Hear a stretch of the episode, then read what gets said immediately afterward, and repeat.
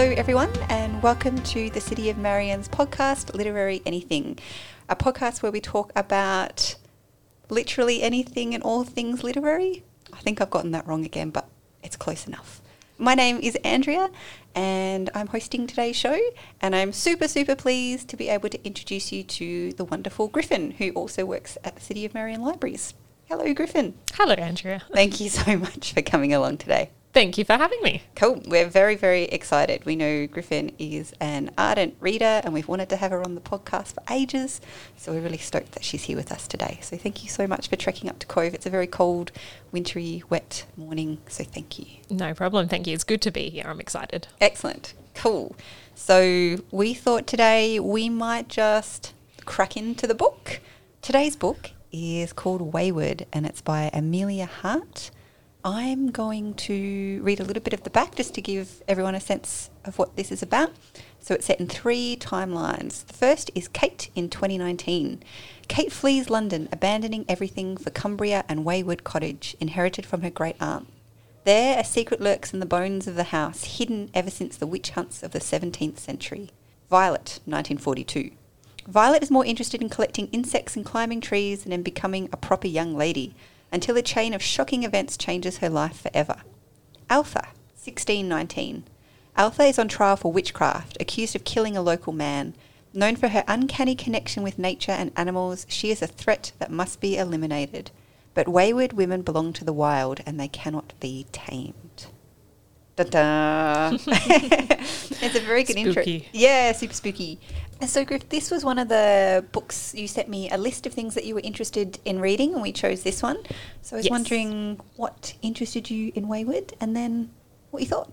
Yeah. So Weyward came up on my sort of list as something to read. I've been looking into sort of similar themed books, so ones that had a little bit of magic, mystery, maybe that were a little bit, you know, had that sort of magical realism to it. The Weyward cover, I think, was the very first thing that got me interested It's in this. book. gorgeous, yeah. It's so bright and so eye catching. And that's the thing about books. Like we we try not to judge a book by its cover, but it really is the thing that grabs your attention yeah, first. for sure. So with Weyward, that sort of beautiful striking cover with the the sort of plants and the, those blue flowers, coupled with that really bright pink Yeah, it's that says Weyward. So I thought, wow, this seems really interesting, and that's what originally got me interested. And I read the blurb, and I love anything that sort of has a you know a s- historical bent to it as well. So yeah, and it sounded like it was going to be a really powerful story. It's very much focused on women and and also has that element of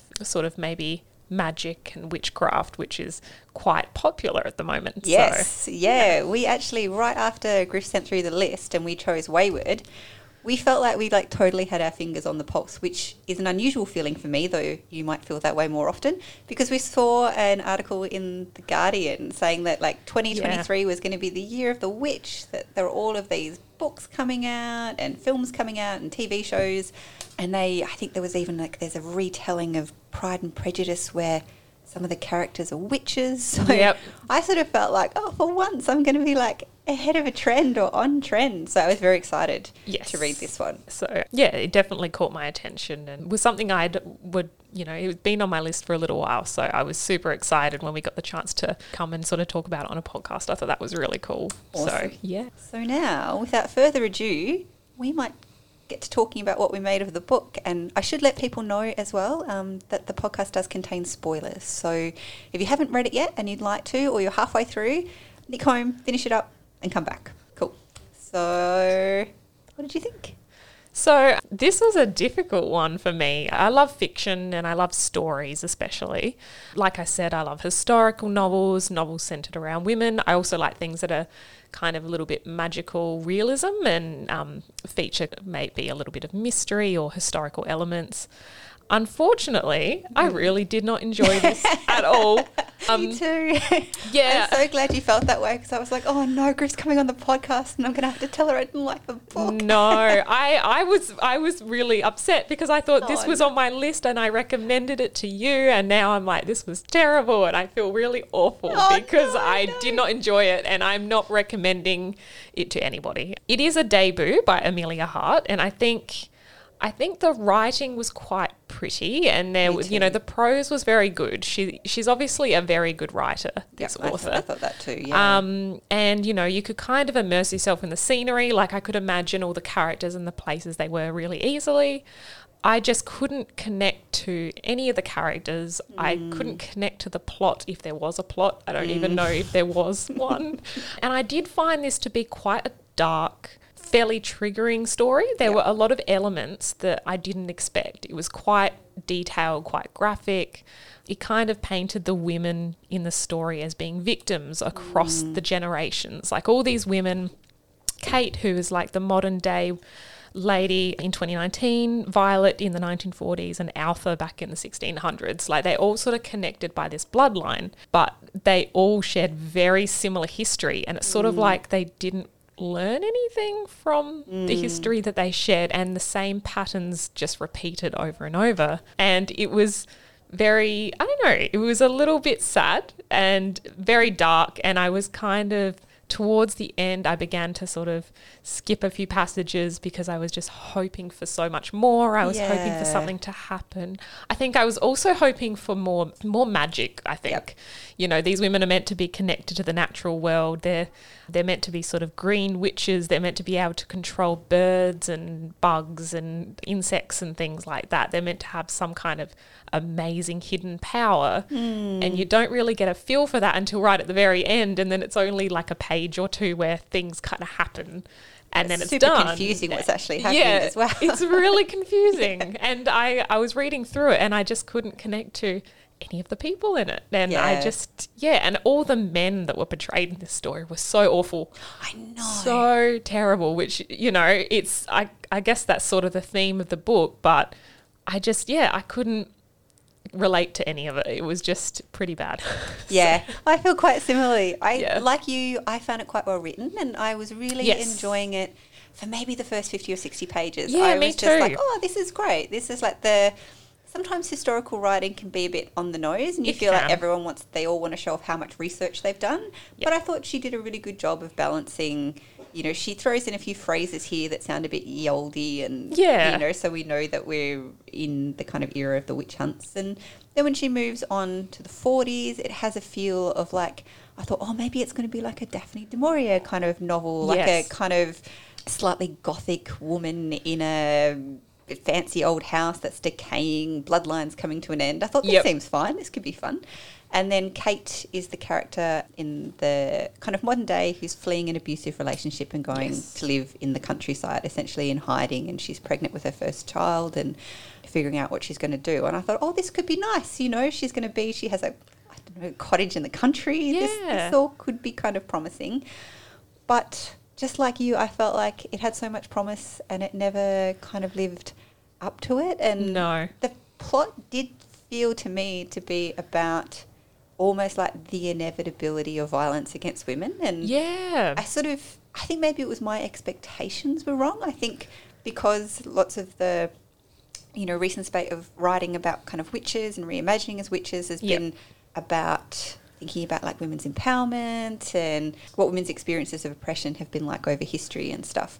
I think maybe my expectation was that the witchy stuff would kick in at some point and there would be this kind of gratifying moment of like transformation or something like that when you know the the historical experiences of these women would be distilled in some kind of moment and they you know maybe it was Kate or maybe her daughter would kind of transform their history sometime there'd be a Yes. sense of change but there sort Yeah. of isn't really like no it just sort of feels like women's experiences of the world is inevitable one of violence, sexual assault, um, a denial of kind of agency, and Yep. I just found that kind of obviously those things are parts of women's experience of the world, but they're not Mm. entirely women's experience. And women's have Absolutely. agency. You know, Kate takes agency fleeing to London and or fleeing from London. Yeah. But it was just so kind of relentless. and- was I just found it really grim. And by the end, Yeah. like you were saying, when you know Kate, we will include some spoilers. Her partner that she's fleeing finds her,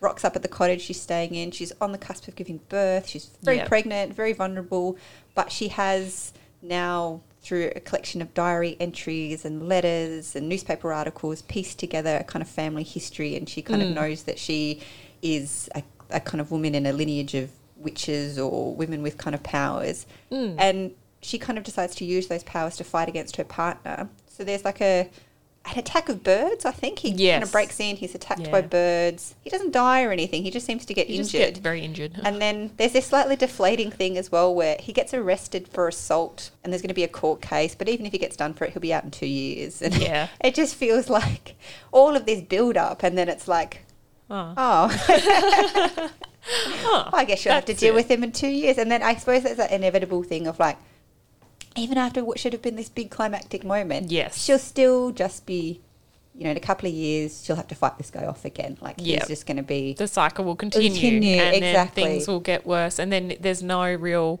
you know look into Kate's daughter's future either so No. the the interesting thing I found about this book is that obviously people from this this line this family who had the original name Weyward which is to mean you know like a wild woman. Mm. They every single woman from this line their first child is always a daughter and that daughter will inherit the sort of the sort of bloodline and those powers and all that kind of thing and they'll repeat this cycle and it's mm. kind of towards the end i was just hoping that maybe kate had really stepped into her own and you know, harness these powers. And not only was she going to protect her daughter, she was actually going to make sure that her daughter would not sort of continue this cycle and, you know, get into an abusive relationship with a man mm. herself and then also have a daughter through, you know, terrible things such as rape or things like mm. that. And then continue the cycle again with her daughter. And yeah, so there was no real wrap up to show that they'd really learned anything, even through all the generations. When we look Yeah. through the letters that Altha was kind of writing, she was on trial for witchcraft. And,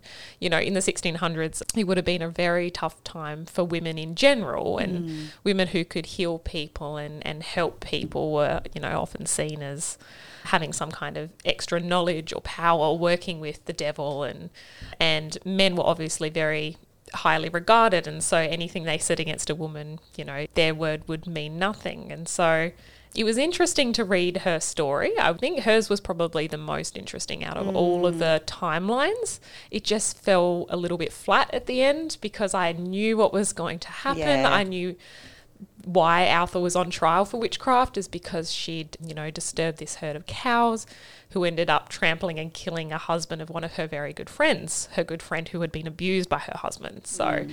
I knew that that was all going to happen. It just took so long for it to be revealed. And then Yeah. by the time it was revealed, I was kind of left a little bit disappointed, I suppose. I'm like, oh, I already, you know, you can kind of guess what's, what's coming in the story. And Yeah, then when it sure. is sort of unfolded and it is revealed, I don't know, it just wasn't as, it had, didn't have any shock value. It didn't have any resolution. And the thing that really threw me with Altha's character as well was that her mother had raised her alone and was such a strong, wild woman and was obviously very much a witch and a healer, and Mm. she had a familiar who was this, you know, like a, uh, I think it was a crow, or a raven, Yep. like a crow, and they knew that these crows were like particular familiars for their family and would help them in their time of need because they had this pretty white patch on them, so Mm. that they knew that these sort of animals would help them, and so that connection with nature and healing and animals was really strong in her mother, and she passed that to Altha, but then once they found out that people were getting put on trial for witchcraft, her mother just sent that crow away. She stopped all mm. her healing practices. She kind of went into herself and became like a shell of herself and ended up passing away. And Altha was sort of really shocked by that and really rocked by the fact that her mother, this, you know, really rich, amazing woman, all of a sudden mm. became just like a shell at the end and just wouldn't look after herself and kind of passed away. Yeah, but I think the thing that shocked me the most was when Altha learnt from her mother that she was going to carry this bloodline on, that this particular sort of magical bloodline would be carried on to a firstborn daughter, and then that daughter would then carry it on to the next daughter, and so on. And so her mother's advice was to just find a man, get yourself pregnant, have a daughter, but then leave the man. Like, don't, mm. he's not a father, he's not a part of your life or your daughter's life. So she went and found a seemingly nice He man. seems lovely, to be honest. I think out of all the men in this story, he, besides Violet's brother, perhaps, this man that Altha found back in the 1600s to have a child with seemed actually very nice. he did, yeah. But she just wanted to take his seed and just wanted to have a daughter and then just didn't want anything to do with him, I which know. I thought was kind of cruel. I know So- he's been so nice. To, He was actually like really you have to be nice. nice to men who are nice to you, but No, but he- yeah. she did seem to really like him, and she had Yeah. fun with him. She goes dancing with She him at the, um, at and the some big. they had like a big had. festival. That's and, right. Yeah, and they seem to have a actually decent connection, unlike Yeah. a lot of the women in the story who were, you know, they were abused or they were taken advantage of and that kind of thing. So, Mm. yeah, that kind of made me a little bit sad. I wasn't sure what to make of that at the I end of the story a bit story. bummed about that too. Yeah. He did stand out. So I think he stands out as really lovely, and I think Mm. he might actually be a Kirby. And a Kirby is a family name that recurs throughout the story. And I think one of the Kirbys cares for Violet as well when she's a little kid, and she's the one who lets Ah. Violet keep a little necklace from her mum. Yep. that because her mum, Violet's mum, has died when she was very When she was quite doesn't young. quite know what's happened, but she Mm. has hardly any keepsakes of, of her mum. No one will tell her about her mum. Ah, so she has you this little necklace, and I think it's a Kirby. So I think Ah, he is a see, good I didn't egg. pick up on that, so that's good. So there's like another family line who was kept on and like kind of protected the Weyward women in a way. Yeah, and That's just treated them decently. So I Yeah, thought that was nice. But that I.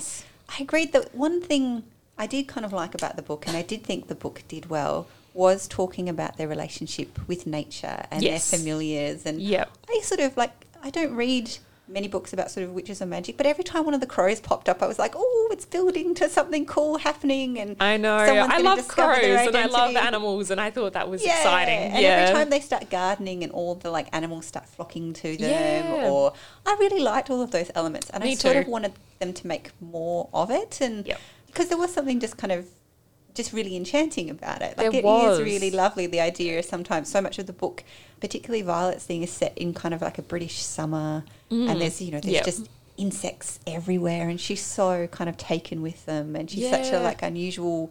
She's about sixteen or seventeen, but she feels much younger. yeah, she does. So I sort of wanted more of that. And there's a section where, like, Kate at the end is starting to tend to the garden in the cottage that she's living in. And she sort of talks about how gardening makes her feel really connected to herself in a way that she hasn't for such a long time. yeah. So I was like, oh, I wanted more of that. But, Me too. and I feel like so Yep. when all the Weyward women disconnect from nature, Yeah. they experience Altha's mum, this sort of really sharp decline. Like, I think Mm. it might be Altha who says herself that a connection to nature is like breathing for them. Like, if they don't have it, there's a section where Violet is essentially told by her father that she needs to be more ladylike, or else she's going to be sent off to a Mm. So, boarding like a school boarding or something school. like that. And she'll be she won't have a connection to nature. So she Mm. actually essentially locks herself in the house. And I thought that was a kind of nice metaphor for when women aren't fully capable of being themselves and being able to follow their interests and take Yeah. their own interests seriously and carve a path for themselves that's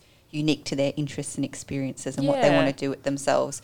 The way that kind of can make you feel like a shell of yourself. So I thought that actually was a kind of effective metaphor as Mm. well that and the way that can kind of lead to this kind of depression withdrawals and Yeah. you know the can make maybe your relationship with your children especially your daughters kind of fraught like on the Mm. one hand Altha thinks of her mother as this woman with incredible remarkable gifts and she's just watching her decline and she's sort of like well there isn't like a role model for what I want to do. I don't Yes. want to just hide my gifts away. So she sort of has to kind of figure out what she's going to do Yep. is she going to essentially betray her mum's advice and act on her gifts and in spite of what the outcome may be Maybe. or Yeah. is she going to hide them and she sort of finds like a third path Yes. through that Through that. but i thought yeah i did sort of on reflection i think they did that quite well and i, I think so too. I think the original thing that attracted me to the book was, besides the blurb and the actual cover, was the fact that it was about, it talks so much about nature and about being the connection to nature and them sort of having this healing green witchcraft about them. And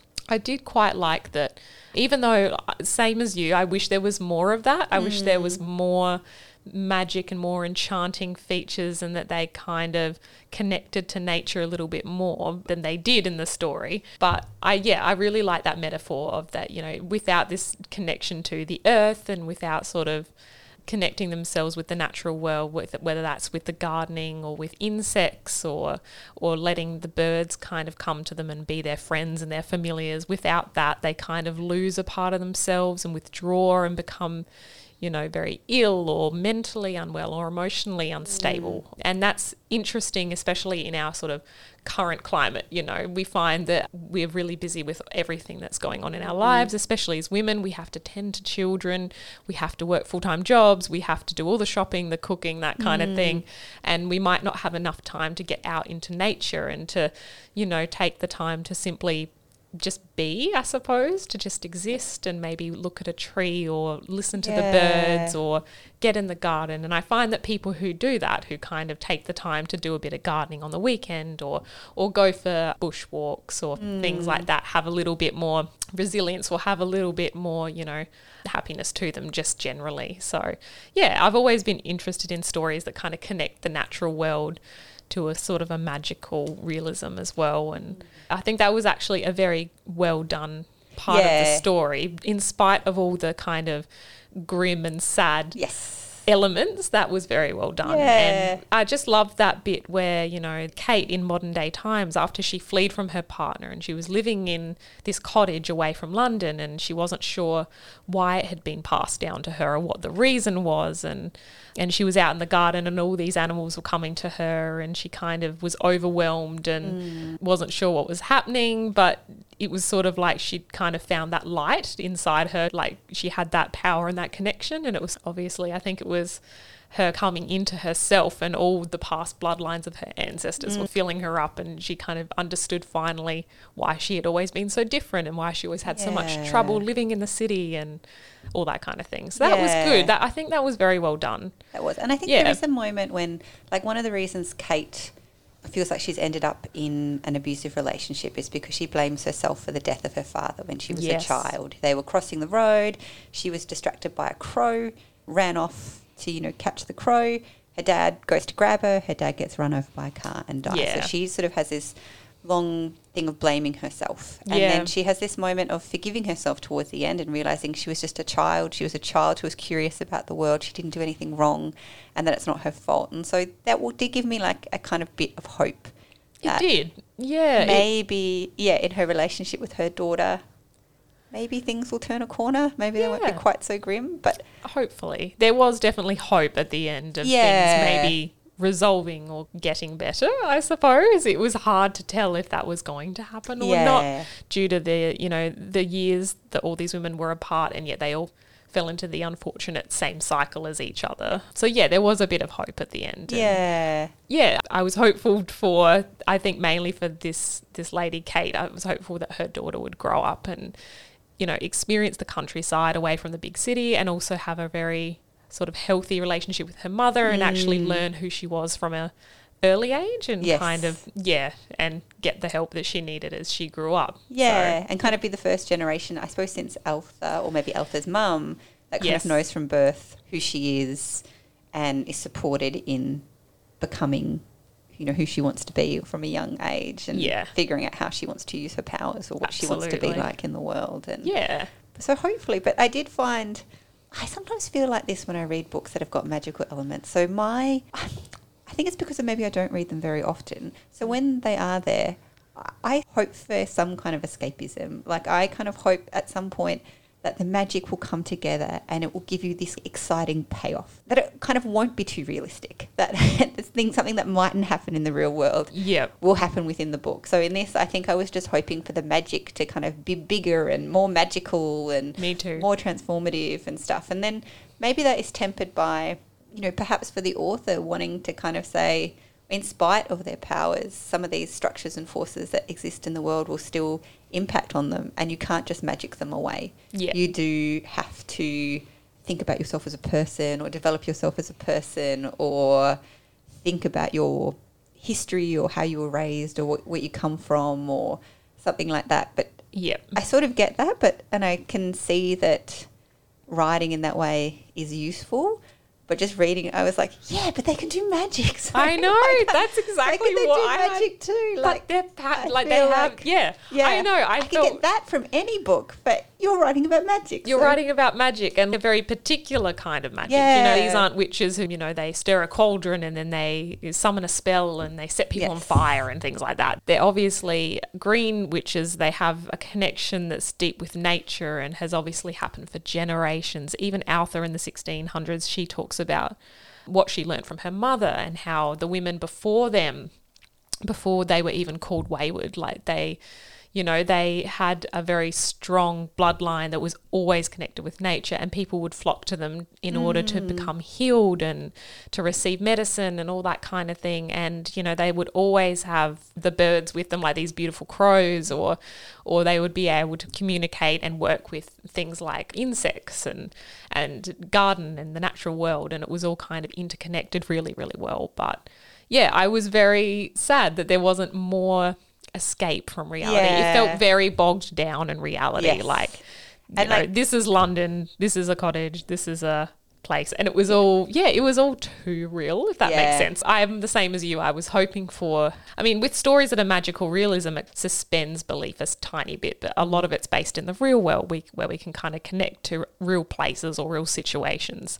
But this felt a little bit too much. And a lot of the mm. description I found quite uncomfortable and quite graphic. And mm. you know these women were abused. They were taken advantage of often. And I think some people might not they'll get part way into the book expecting something like I think we we probably had some expectation around what the story was as it unfolded but then it kind of took a turn and yeah so I'm always a bit mindful of recommending Yep. novels to people that might make them feel very uncomfortable or might not I mean, this isn't a book that this isn't a summary happy read No, by it's any not, means. it's not. it's it's historical. The writing is quite beautiful, but the content is very, very dark. Yeah. And it's it can be hard to stomach in places. And by the end I found I was not up for reading any more about any of the abuse of these women. Obviously they'd been through so much and they'd stepped into their power in the end. Even Violet in the 1940s. Mm-hmm. I quite liked her story towards the end. Um, Me too. I, I actually quite liked the fact that she had that revenge. Like she got back at Yes. the person who abused her. That was the best use of magic in the book, I It was actually very good. It was very good. And so, you know, she sent a plague upon this guy's house who, you know, ended up inheriting her and her brother's estate. So they were outcast from her father essentially and and this guy, I can't remember his name now, but he took advantage of her when she was like only 16 17 and she got pregnant and then there was all this awful stuff about having to get rid of the baby and what she was going to do and and so her father basically just wrote her and her brother out of the will and were like no I'm going to leave everything to your cousin. And so the cousin inherited the whole estate and became like the new the Viscount. the viscount, which I, it's always an interesting term. He became the viscount of that estate, but the way she got back at him was to finally, you know, step into her power as a witch, I suppose. Although they, they never really say that's what they are. no, they never use the word. I think they actually to. say in it that witch is a word used by men to describe women or something like that. Yes. It gives the person who says it power and Power. it takes power away from the person described. They never use that. they never word. really use that. But so yeah, so she infects this whole place with with bugs and and they hatch in the summer and then the whole estate is filled with them like constantly and they just never go away. And so this guy lives to a ripe old age obviously. He gets to be quite old and he's alone in this house and everything's shut up and He's gone bonkers. and he's gone nuts Yeah. because he's been he's been plagued by these bugs for for years and years and years. Um, and I thought, well, you know, he's quite an awful person, so that was kind of a nice little revenge piece, I yeah, suppose. I really It's- like that. There's yeah. something really gothic about this, like yeah, old viscount trapped in his, you know, the, the crumbling biggest, his mansion crumbling and- mansion Yeah. that he's won through like misdeed and Yep. violence or something like that, going absolutely kind of nuts. And Going there is like a nuts, yeah. poignancy because these insects come out. I think they live for maybe one day during summer or something like that. And as a child, Violet finds them so enchanting, and she remembers telling him about them and how kind of magical she finds them. That's and right, I yeah. think on the same day or the same week that he ends up kind of raping her. Mm. And so it's this kind of torment that's like it's not just about the insects; it's also a constant reminder of what constant he did reminder to her Yeah. when she was a, a kid. So Yes. I thought that was a, the best use of magic in the book. I was just like, Me too. yeah, that's was pretty like, good. "Can't take that. Yeah. and I think Kate tries to go. She's trying to piece together the family history, so she goes to Hmm. I think the old folks' home where he's staying because he's just gone nuts essentially. Yep. And she at this stage has like cut her hair, so she looks a lot like Violet. And he takes one look at her and just like loses it and freaks out. And so there was Yeah. a kind of she had her revenge, I guess. But Yeah. it did speak to like she is banished to her mother's family cottage. So her Yeah. mother, Elizabeth, I think was her name, grew up Mm. in poverty and was picked by the, the rich son of you know the fancy family in town to become his wife essentially. And she gets banished back there. But also there's this nice thing where her brother Graham Yeah. also essentially has to make a choice. He can stay with his father and he can inherit the big fancy house, Yeah. or he can support his sister, find out more about his mother, his grandmother, his, I guess, matrilineal line and legacy. And you would think he'd choose his dad because every single man in this book, bar maybe one, the Kirby fella at the start, Yes. is just awful, is just like the embodiment All of terrible. awful maleness or something like that. But he chooses his sister and he Mm. does this really kind thing. He promises her that once he becomes a lawyer and is making some money, he'll make sure that she gets to go to university and study science. Yeah. And they never make a big deal of it, but you know that she does when she's about 26. Yeah. She goes to uni and that he sort of financially supports that. So Yeah, I love that. I think I Graham was one of the standout male characters. he's a total and, champ. Like and he did great. so well. And yeah, and it, I wish there was a bit more of the story in between, like Mm. when Violet went to university and she ended up being this incredibly well traveled woman. She went Yeah. Everywhere. She went to study insects across the globe. And it's just her story sounded so rich and fascinating. And we didn't get enough of an insight into that. Or Yep. to Graham either, to what happened Yeah. to him afterwards. And because, you know, Violet ended up not having children of her own, so she could not pass down the bloodline, but Graham did. And so his daughter then passed things down. And yeah, it was interesting that there was a male bloodline to this as well as a female one. But I I think that- it was the women who ended up, you know, sort of inheriting the power. Yes. But yeah, but the men could also be good as well. That's they what I be thought was interesting because yeah. she was saying she was contemplating should she tell Graham about this family history. This is this piece of the history that she never tells him, and she decides no because even though he's a good man, he's still a man. And I Yep. was sort of had that feeling was like sad. you of being. The book just seems to give no scope for the possibility that even in imperfect circumstances, men and women can forge some relationships between each other that have some element of mutual support or Yeah. solidarity or friendship or Exactly. that there can Yeah. be a possibility for that too even if it's not a romantic relationship or in friendships or in family relationships like a Yeah. range of different relationships you might have men and women might have that there could be some element of them that is just fine I know.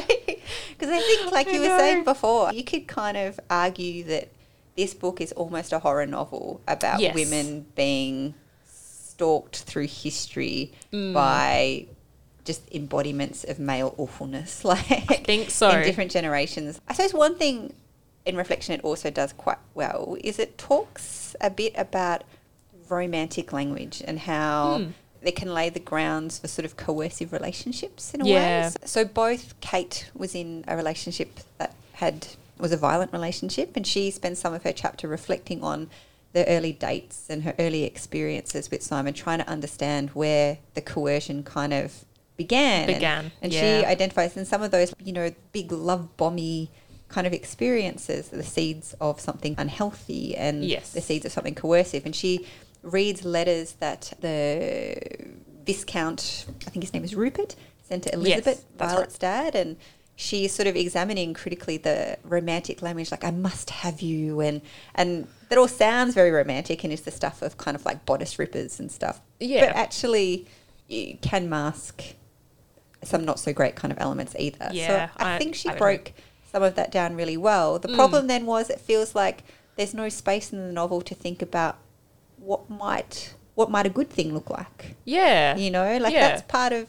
human experience too, and it's part Absolutely. of people want different types of love and Yeah. what could a healthy relationship between men and women look actually like. look like. Yeah, and what like there's a little bit about her kind of coming into women coming into their power and understanding their needs, but then Mm. sort of thinking about what changes men could make. We sort of see glimpses of it in Graham. He's very different to all the men in his bloodline, but he's never really investigated as a full, complete person. No. And even like the Kirby fella back in the Middle Ages, like he's acting towards Altha in a way that's very different to any of the other men and women alike in the village in the way he supports her and is kind to her in public and in private. Absolutely. Um, and isn't sort of on the take in any kind of way. Quite the opposite, I think.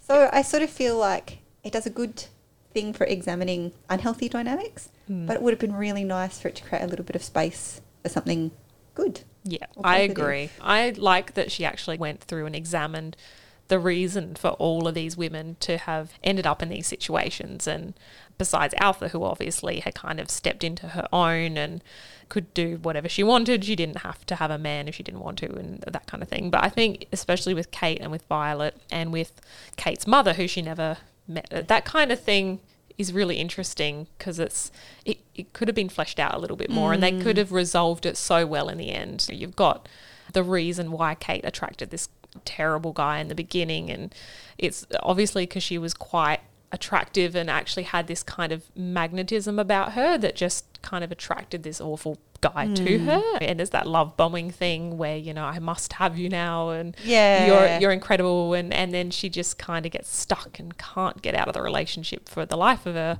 or thinks that it's dangerous to leave. And that's always a terrible situation to be in. And hmm. yeah and then you read the letters from the past where it's the exact same thing. That this rich you know this rich man of this amazing estate is absolutely besotted with and taken with this woman who you know she doesn't have Violet's mother she just doesn't have any money to her name. Like she's grew up in poverty and mm. why would he even take a second glance at her? What was the reason for that? And it's this kind of heady relationship but then when they get together it's the man just kind of turns and Yeah. he realizes like why was I so besotted with this woman and treats her really awfully and in the unfortunate case of Violet's mother you know she ends up going quite mad because the father is locking her up in the house and won't let her out to see anyone because he's ashamed of her mm. natural behaviors. And yeah she ends up passing away and it's all very terrible. So i would have loved there to be that sort of modern take from kate at the end you know. Mm.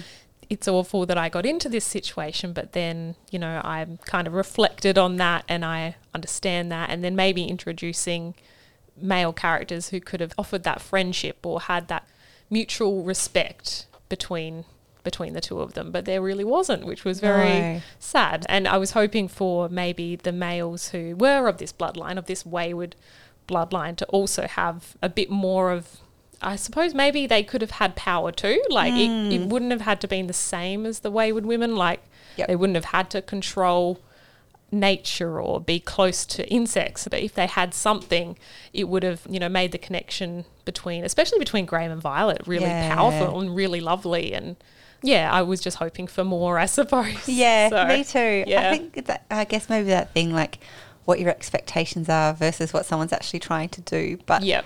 maybe there should be a sequel that's written from Graham's perspective, and it could be about because there must be some if his daughter or his granddaughter Yes. has powers, then there must be some way that men pass it on. There must be something There in must their be bloodline something too. Yeah. My husband's a geneticist, so I feel like he's in ping, ping, ping in the back Yeah. of my head going, well, actually.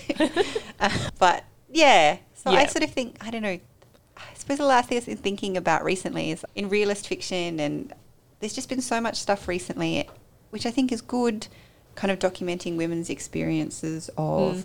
sexual violence or coercion or abuse. And I think that's, that's all really useful, but there's also part of me that really hopes that like the next step is actually thinking about how we can forge better relationships or what are the necessary social requirements for people to have a good relationship. Yeah. Um, absolutely. Be that friendship or romantic relationships or, or kind of whatever. just yeah. to forge that mutual respect and healthy communication and relationship between men and women. You know, everyone is so different, and it just to find a way that actually kind of helps both people move forward. And yeah, and it can be in any setting, whether it's a realist setting or it's a magical setting. But yeah, yeah, I agree. Because I feel like there is some kind of use in that as like a thought experiment. Like if you mm. have to think about what's necessary for people to be able to get along, then you do kind of have to think about what things in society should change, how they should change. Yeah. And I think that's a useful thing to do. At the end of some of these books,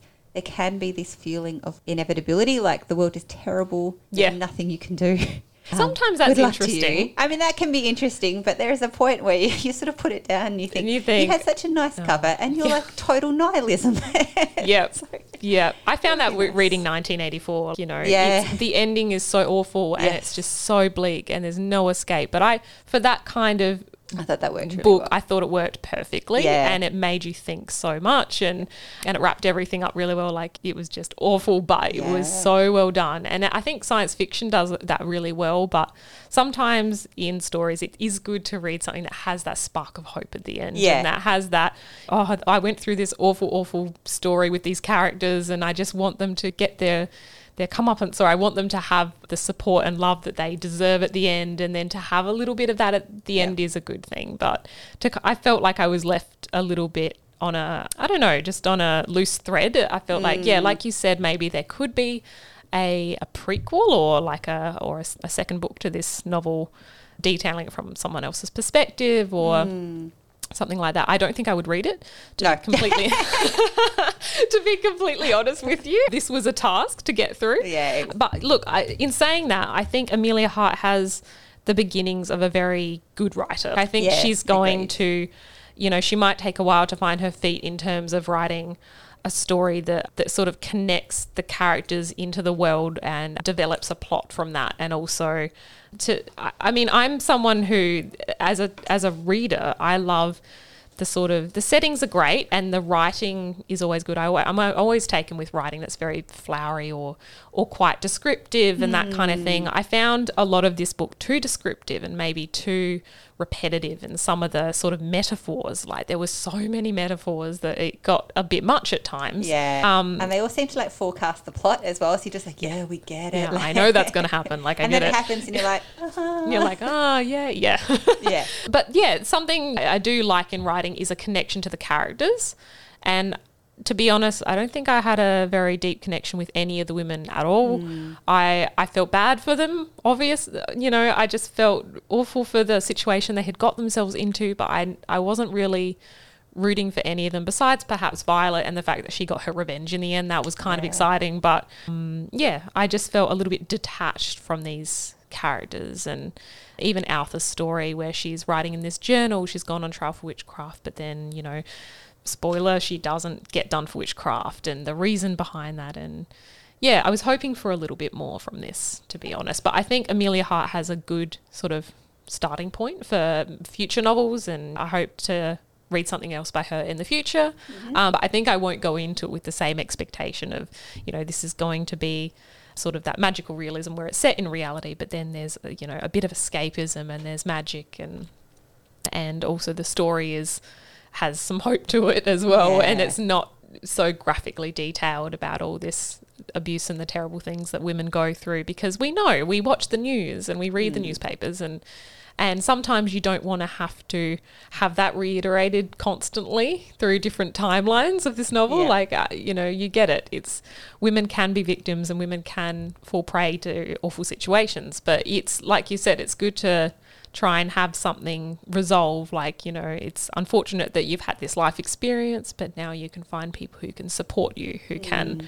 respect you who can help you grow and you can work with those people whether that's a man or a friend or whoever. You want these people to grow into themselves and to learn from these mistakes or cycles and not to judge them for what has happened to them obviously but to just yeah to see them really step into their own and become powerful. And i think we saw that sort of at the end with kate gaining her powers and summoning all these crows to attack her abusive ex-partner. But like you said he will be out in 2 years maybe and she'll have to go to court and fight all these charges. Maybe he'll try and you know try and see her daughter or get the daughter taken away. And then there's more awful things that could happen and Yeah. shouldn't happen. And yeah so it, it didn't feel as resolved as it could. It just yeah it ended on a little bit of a sour note Yes. for me i think which is unfortunate Yeah. so. and on that sour note, maybe Yeah. we can also. No, I agreed. Yeah, I think Yeah. that was my feeling of it as well. She has a lot of skill and talent as a writer. definitely I probably won't read what she does next, but No, I don't think I will luck- either. Good luck to her. yeah cool. All right. all right So, this is the part of the podcast where we talk about um, something cool that we've read recently or something that we're really excited about reading. To chuck it over to you, Griff. Have you read anything good recently, or are you excited about something that's coming out soon? Or Yeah, that's an interesting question. Um, I think I've been in a bit of a slump recently with reading. It's been, you know, very busy and I haven't had a lot of time. But after reading this book, I kind of had this bit of a a feel and a need to read something good. Like I really needed to read a good book after that. So a palate um, cleanser? to kind of cleanse cleanse my mind of all that awfulness that I went through. So I've I started a book which has recently been released called Zen in the Garden. It's a non-fiction book by a Japanese author. I think her name is Makoto Shinkai and she lives in she lives with her husband in Germany. So she moved from Japan to Germany to be with him and it's just about the seasons and her cycle with you know being in the garden and it's sort of like a mindfulness meditation almost and how some plants thrive and some die and so I wanted something to be you know not in the magical sense but in real mm. world gardening and, and a woman just kind of working with the seasons and how you be zen and just sort of find calm and her routine is she gets up really early every morning just before the sunrise and she walks barefoot across the grass in her garden and doesn't matter what the weather is if it's snowing or if it's That's raining insane. and it's ridiculous but yeah she, she'll go outside just for a bit and and it's just sort of her study about nature and its natural cycles and how things grow and bloom but then they wither and die and how it all just keeps going on and on and how she can sort of better support that. So that's something I've been reading. But something I'm really excited to read is a book by Samantha Shannon. So she's a author. She writes adult fiction, but she also writes, I think, YA, like young adult fiction. And I've only ever read one of her books, but the book that's just come out recently, A Day of Fallen Night, it's a sort of epic fantasy. It's actually a prequel to The Priory of the Orange Tree. Oh yes, Um, and rings a bell. Yeah. So the Priory of the Orange Tree took me a while to get into, but once I got a few chapters in, it was like I just couldn't put that book down. It was, you know, close to 800 pages. It's a very big tome it's of a a, book. tome. Yeah, we were thinking about excellent. reading that one for the the, the prequel for the podcast. But Yeah. like, oh, it's seven hundred pages. It's a Can do it? large book. It's huge, but I've I've got it. It's on my pile of books at home, Nice. and I'm so excited to read it because I loved the Priory of the Orange Tree. It was so well written. The characters were just incredible. The the scenery and the world building was so rich and full, and it had that magical element because it is a fantasy. So it is very set in this world of magic, but it also had very real and historical kind of world building as well. You know, around like queendoms and kingdoms, and I think my favorite thing was just the dragon aspect. Having dragons in a story is always a good thing for me. But yeah, this A Day of Fallen Night has had really good reviews so far, and I like that it's a prequel to the story that I've already read, so I can kind of find out what happened to the characters. You know. Hundreds of years prior to the ones in in the first book, so yes, I'm really excited to read Oh, it. nice! Yeah. They look really good, actually. Remember when the Priory of the Orange? It's just got such a beautiful cover, and does that striking orange Yeah, cover with the it's big dragon coiled up on the tower. Yeah. Yeah. yeah, But it's she writes really well. I haven't read any of her other books. She's got other series like I think The Mask Falling and a few other ones, but yeah, I just I really loved that book so much and I love the characters. Like the characters are just so well fleshed out and you just you really feel for them and you want them to succeed and you're so interested in them. Even the ones who you know, can be distasteful or, or the mm. ones who are technically supposed to be the villains, you kind of have a bit of an insight into why they're like that. And yeah, I just I just love the whole premise and the whole story. So I'm super excited for Cool. the for the prequel. It looks really cool. And the cover again is like this amazing splash of colour with a dragon on the front and it's like, oh, that looks so cool. so yeah, very excited for that one. And how about you? Are you sounds good. excited for anything or anything I- coming up? Well, I've also been in a bit of a book slump, to be honest. I feel like Yeah. I've read a lot of things, but I haven't read anything that's really excited me. Um, I read Birnam Wood by Eleanor Ah, Catton. yes. I really loved her previous novels, The Rehearsal and the, the Illuminaries. Ah, the Illuminaries, That's yes. one. Yeah, Yeah, yeah. So I really liked that. And Birnam Wood, I guess, in keeping Yeah. with today's theme, there's like another Shakespeare reference in there. It's like a real page turner. It's like a Yeah. kind of thriller. yeah, I Um, like those. Yeah, Yeah. it's really, really well written. I don't know. I just felt like maybe something was missing a little bit, but it's incredibly well written. And Mm. she sort of writes all the characters have like these long internal kind of monologues that Oh, feels yeah. like something you might read in a Jane Austen novel, except it's like this eco thriller set in New Zealand. Yeah, So, wow. Yeah, she's really smart. I don't. That's I cool. just sort of read it and I just kind of think, oh, she's really clever. Yeah. Oh, she's very, very smart. so that was a fun one to read. And another one I read cool. recently was called Hydra by Adriane Howell. Oh, yeah. It was one of the ones nominated for the Stella Prize, and essentially it's about like a woman going berserk on the Mornington Peninsula Ah, in uh, in Victoria. So Yes. she's sort of it's an old navy base. There's kind of a mystery about odd happenings at night. She's moved into this very gothic stretch of land that's surrounded by this naval base. I'll have to read that. My friend works for the Navy and he was based in Mornington Peninsula. So That was uh, my partner's that sounds dad, yeah. super interesting. I'll have to read that one. Yeah. That's so cool. So it's full of odd happenings. So I can't say anymore. I quite enjoyed it. I think the reviews were mixed, but it worked for me. Yeah. So, but I think things that I'm looking forward to reading. I think I've decided to take a bit of a break from contemporary fiction. Yes. And I want to try and read some more classics and some more sci-fi and fantasy. So I borrowed Dhalgren, I don't even know how you pronounce it, by Samuel Delany. Oh, A yep. friend said it's good. So far, I'm about Cool. 50 pages in. I don't know what's happening. Yeah. but I'll stick it out and see That's how we go. See how you go. yeah. And I'm also reading a book which I'm quite enjoying. It's called Future Music. It's a history of German post-war music that kind of gets called krautrock. So there's a lot of German themes Yeah. In our reading at the moment. So Yeah. That's so interesting. There you go. Yeah, there you go. yeah, it's it's kind of it's cool. It's sort of about German and I guess the kind of 60s and 70s and the post-war kind of period. I think Yeah. something that I I lived in Germany for a little while, but I kind of don't know that much about really. Yeah. Yeah, but I was sort of thinking when you mentioned the German gardening, Yes. that Germans are really like hardcore about allotment gardening. Yep. They, they have like really strict rules about how many, you know, fruit trees you can have versus how many flowers and stuff. Yeah. And we lived in the city that these little allotments, they're called Kleingardens, were, Ah, yeah. were kind of formed. And you can go for like little strolls through them Oh, during that's so summer and spring. And they're really, really nice. But we had a friend who kind of rented one and, and was setting up her own. And she said you could make a kind of absurd comedy about the amount of bylaws and stuff you have to do. They're all kind of like run by committees and yes. you know, people have inherited them from their parents and stuff like that. And they're Yep. super hardcore Yeah. about what can be grown, what can't be grown, what colours you can use, what like Yeah. frames you can use and stuff like that. She said she was reduced to tears in a public meeting once because she was so oh. frustrated over, I don't know, I think it was like a type of vegetable she wanted to plant. Oh, yes. There was like Yep. a vote, there were speakers for and against.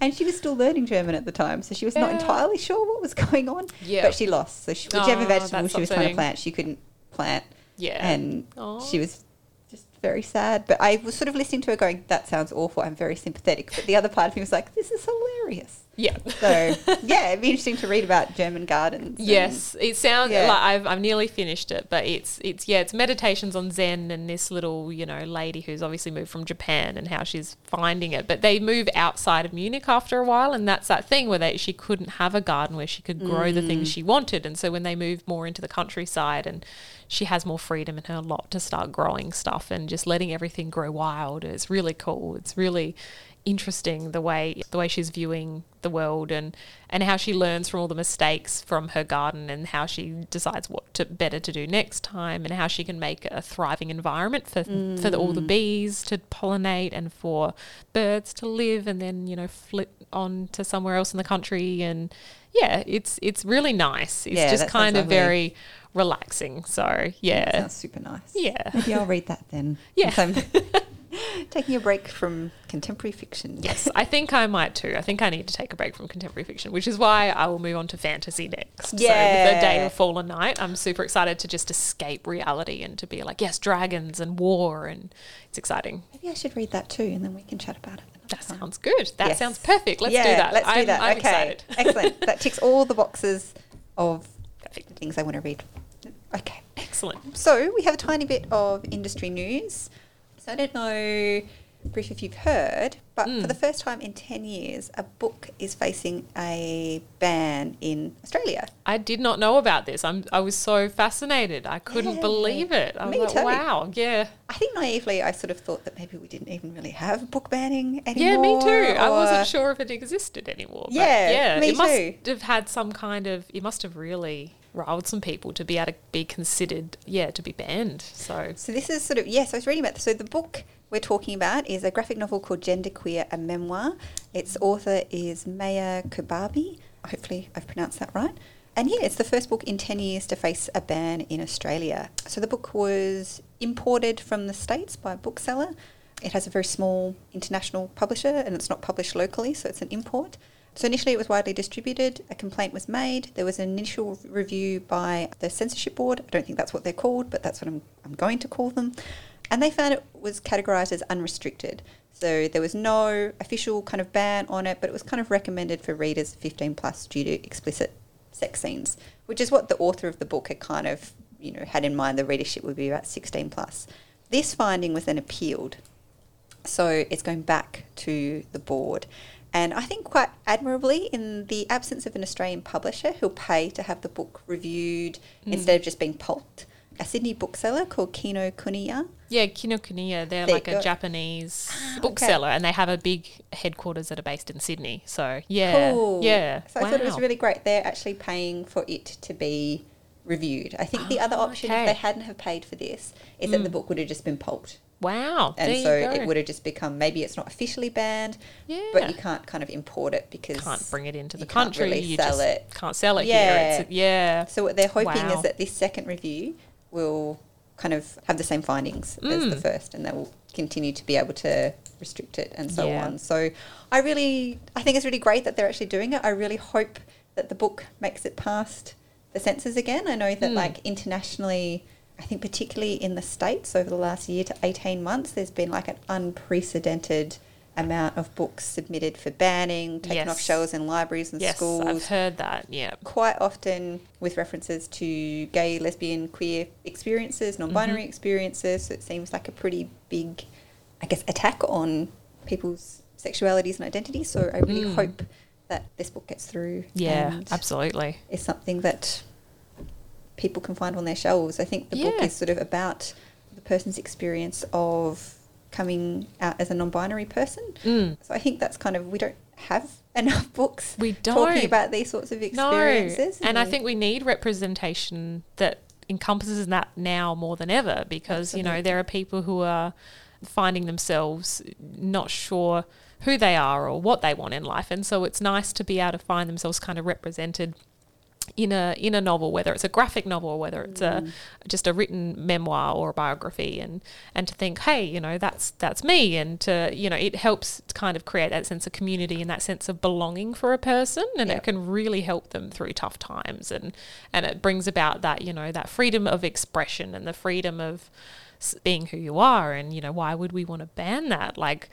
Everyone is human. We all have different lived experiences, but it's good to kind of create that sense of yeah belonging for people and um, yeah it's definitely more prevalent now more than ever so i hope they do review this book and that they can yeah can keep it on shelves for people to to find Yeah, really good agreed. I think like books can be a portal into like finding a community as well, and I Definitely. sort of think that we, like you're saying, need more of that. So apparently, Mm-hmm. the finding was meant to come out on Monday at the time that we're recording this. I had a little squiz yesterday. We're recording this on a Tuesday and couldn't find anything. So hopefully, we'll keep you posted. I Yeah. guess we'll let you know next time. There were a couple of other things I thought were interesting. So I thought it was really nice that the winner of this year's Stella Prize went to a poetry collection called The Jaguar by Sarah Holland Batt. I've read Mm. some excerpts of her poetry from it and it sounds so good. It's the language was like really kind of plain spoken. It wasn't kind Yeah. of lyrical or and it's I think a lot of the poems are about her experience of caring for her father who had Mm. dementia for a long period, I think for 17 years or so. wow So yeah, it sounded really good. I heard Yeah. her, her do a reading on a podcast or something, and mm. I was just sort of like, usually I kind of think poetry. I think, oh, that sounds nice, and I never read it. But Yeah. this one, after I heard her do the reading, I was like, oh, that actually feels like the way someone might talk to you. It feels Yeah. sounded really conversational, but full Wow. of these like lovely images that, unless you had an extremely clever friend, yes you probably wouldn't hear in your everyday conversation. So yeah, I thought that was really nice, and Oh, to have awesome. something that feels like highbrow to me poetry, but talking about the realities of care and Yep. of aging and of time. I thought that Mm. was really sounded really good. that does sound good So you can check that out. That's in the collection. And the last one was the Pulitzer Prize for fiction was has two winners this year. Yeah, I saw that. I was so fascinated. I'm like, oh, it has two. I know. The first one was Trust by Hernan Diaz, which is a novel about American tycoons, skullduggery, unreliable narrators, mm. multiple timelines. So I heard someone refer to it as if you think Succession is good, and I think it is very, very good. You might like this one. And the other one was Demon Copperhead by Barbara Kingsolver, who I know is a popular author here at the library. And this was her reimagining of Charles Dickens' David Copperfield, but set in the Appalachians of America. Ah, so it sounds like a really good set environment for that kind of book. So Absolutely. yeah, she's super popular here. I think the Poisonwood Bible is just on constant kind of loan. Mhm. So if you're keen and you've missed it, you should check that one out too.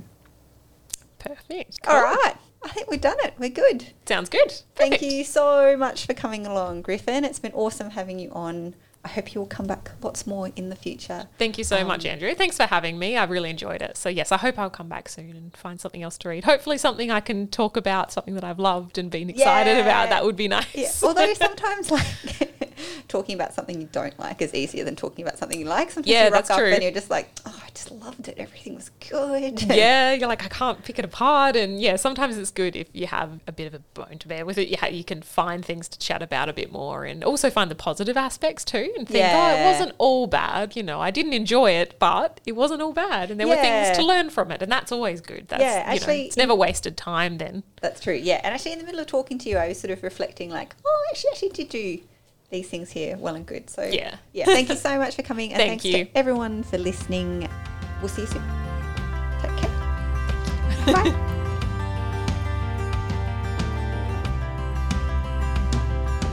The City of Marion recognises that the Literary Anything podcast is recorded on the traditional lands of the Kaurna people, and we recognise the Kaurna people as the traditional custodians of the land.